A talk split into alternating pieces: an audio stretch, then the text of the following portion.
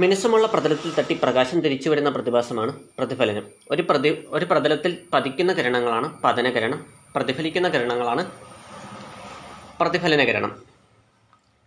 പ്രകാശം ഒരു മാധ്യമത്തിൽ നിന്നും വ്യത്യസ്തമായ ഒരു മാധ്യമത്തിലേക്ക് പ്രവേശിക്കുമ്പോൾ അതിന്റെ പാതയ്ക്ക് വ്യതിയാനം സംഭവിക്കുന്ന പ്രതിഭാസമാണ് അപവർത്തനം.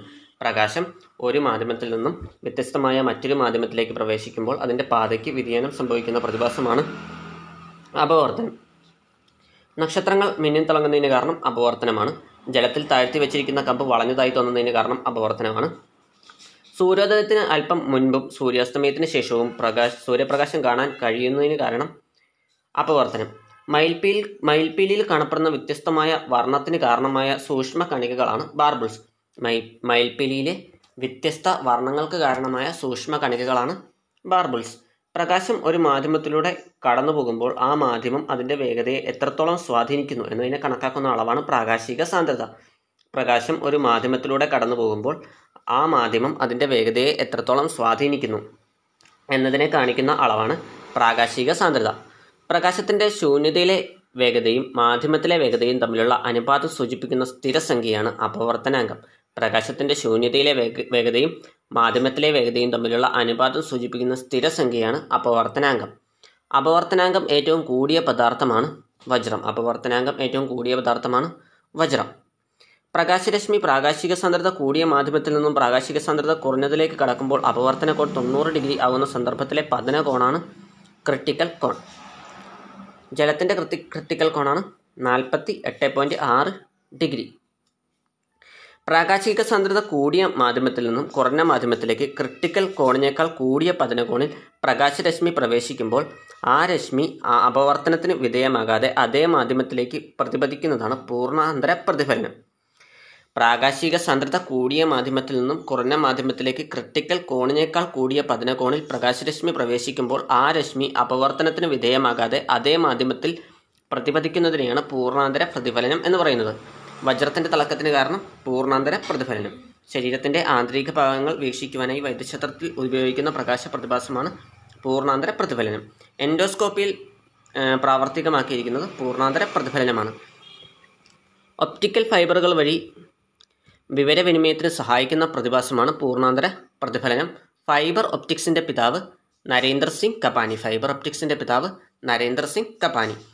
ഒപ്റ്റിക്കൽ ഫൈബറുകൾ നിർമ്മിച്ച ശേഷം ആദ്യമായി പ്രയോജനപ്പെടുത്തിയത് എൻഡോസ്കോപ്പ് നിർമ്മിക്കാൻ വേണ്ടിയാണ്. ഒപ്റ്റിക്കൽ ഫൈബറുകൾ നിർമ്മിച്ച ശേഷം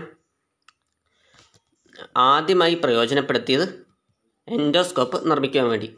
സൂക്ഷ്മങ്ങളായ അതാര്യ വസ്തുക്കളെ ചുറ്റി പ്രകാശം വളയുകയോ വ്യാപിക്കുകയോ ചെയ്യുന്ന പ്രതിഭാസമാണ് ഡിഫ്രാക്ഷൻ സൂക്ഷ്മങ്ങളായ അതാര്യ വസ്തുക്കളെ ചുറ്റി പ്രകാശം വളയുകയോ വ്യാപിക്കുകയോ ചെയ്യുന്നതാണ് ഡിഫ്രാക്ഷൻ ഉദാഹരണം സൂര്യന് ചുറ്റുമുള്ള വലയം സി ഡിയിൽ കാണപ്പെടുന്ന മഴവിൽ നിറം നിഴലുകളുടെ അരിക് അവ്യക്തവും ക്രമരഹിതവുമായി കാണുവാൻ കാരണം എല്ലാം ഡിഫ്രാക്ഷനാണ് ഒന്നിലേറെ പ്രകാശ തരംഗങ്ങൾ ഒരു ബിന്ദുവിൽ കൂടിച്ചേരുമ്പോൾ പരിണത തരംഗത്തിന്റെ ആയതി കൂടുകയോ കുറയുകയോ ചെയ്യുന്നു.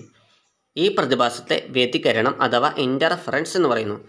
ഒന്നിലേറെ പ്രകാശ തരംഗങ്ങൾ ഒരു ബിന്ദുവിൽ കൂടിച്ചേരുമ്പോൾ പരിണത തരംഗത്തിന്റെ ആയതി കൂടുകയോ കുറയുകയോ ചെയ്യുന്നു.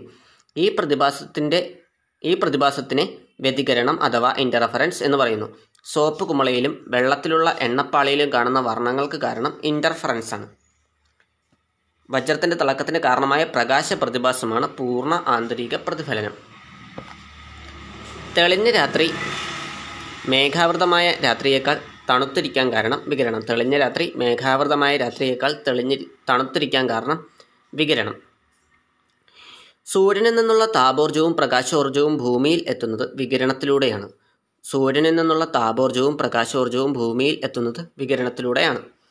ഒരു മാധ്യമത്തിലൂടെ പ്രകാശം കടന്നു പോകുമ്പോൾ അന്തരീക്ഷ വായുവിലെ പൊടിപടലത്തിൽ തട്ടിയുണ്ടാകുന്ന ക്രമരഹിതവും ഭാഗികവുമായ പ്രതിഫലനമാണ് വിസരണം ഒരു മാധ്യമത്തിലൂടെ പ്രകാശം കടന്നു പോകുമ്പോൾ അന്തരീക്ഷ വായുവിലെ പൊടിപടലത്തിൽ തട്ടിയുണ്ടാകുന്ന ക്രമരഹിതവും ഭാഗികവുമായ പ്രതിഫലനമാണ് വിസരണം.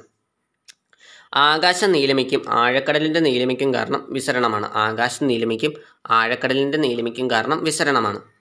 ഘടകവർണങ്ങളുടെ തരംഗദൈർഘ്യം കുറയും തോറും വിസരണ നിരക്ക് കൂടുന്നു. ഘടകവർണങ്ങളുടെ തരംഗദൈർഘ്യം കുറയും തോറും വിസരണ നിരക്ക് കൂടുന്നു. ദൃശ്യപ്രകാശത്തിൽ വിസരണം ഏറ്റവും കൂടുതൽ സംഭവിക്കുന്നത് വയലറ്റിനാണ്. ഉദയാസ്തമയങ്ങളിൽ ചക്രവാളത്തിന്റെ ചുവപ്പ് നിറത്തിന് കാരണം വിസരണം. ഉദയാസ്തമയങ്ങളിൽ ചക്രവാളത്തിന്റെ ചുവപ്പ് നിറത്തിന് കാരണം വിസരണം. കടലിന്റെ നീല നിറത്തിന് കാരണം വിസരണമാണെന്ന് കണ്ടെത്തിയത് സി വി രാമനാണ്. കടലിന്റെ നീല നിറത്തിന് കാരണം കണ്ടെത്തിയ വ്യക്തിയാണ് സി വി രാമൻ. ആകാശത്തിന്റെ നീല നിറത്തിന് വിശദീകരണം നൽകിയത് ലോഡ് റെയിലി ലോഡ് റെയിലി. ചന്ദ്രനിൽ ആകാശത്തിന്റെ നിറം കറുപ്പാണ്. കാരണം ചന്ദ്രനിൽ അന്തരീക്ഷം ഇല്ല. ഒരു കൊളോയിഡൽ ദ്രാവകത്തിൽ ദ്രാവകത്തിലൂടെയോ മിശ്രിതത്തിലൂടെയോ പ്രകാശകിരണങ്ങൾ കടന്നു പോകുമ്പോൾ അവയ്ക്ക് സംഭവിക്കുന്ന വിസരണം മൂലം വളരെ ചെറിയ കണികകൾ പ്രകാശിതമാകുന്നതിലൂടെ പ്രകാശത്തിന്റെ സഞ്ചാരപാത ദൃശ്യമാകുന്ന പ്രതിഭാസമാണ് ടിൻഡൽ പ്രതിഭാസം.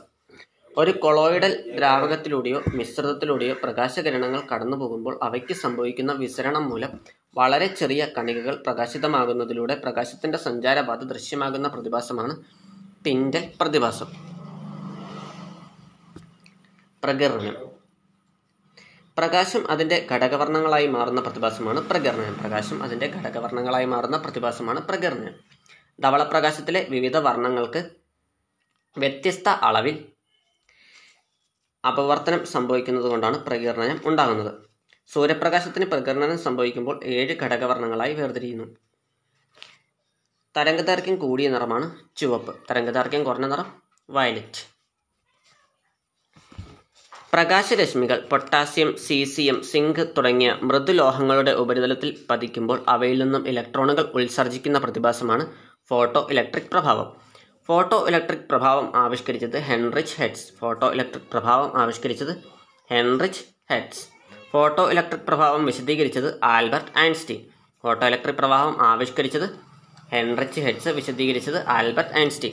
പ്രകാശത്തിന്റെ വൈദ്യുത കാന്തിക തരംഗ സിദ്ധാന്തത്തിന് വിശദീകരിക്കാൻ സാധിക്കാത്ത പ്രകാശത്തിന്റെ പ്രതിഭാസമാണ് ഫോട്ടോ ഇലക്ട്രിക് പ്രഭാവം. പ്രകാശത്തിന്റെ വൈദ്യുത കാന്തിക തരംഗ സിദ്ധാന്തത്തിന് വിശദീകരിക്കാൻ സാധിക്കാത്ത പ്രതിഭാസമാണ് ഫോട്ടോ ഇലക്ട്രിക് പ്രഭാവം. സോളാർ സെല്ലുകളുടെ പ്രവർത്തന തത്വമാണ് ഫോട്ടോ ഇലക്ട്രിക് പ്രഭാവം.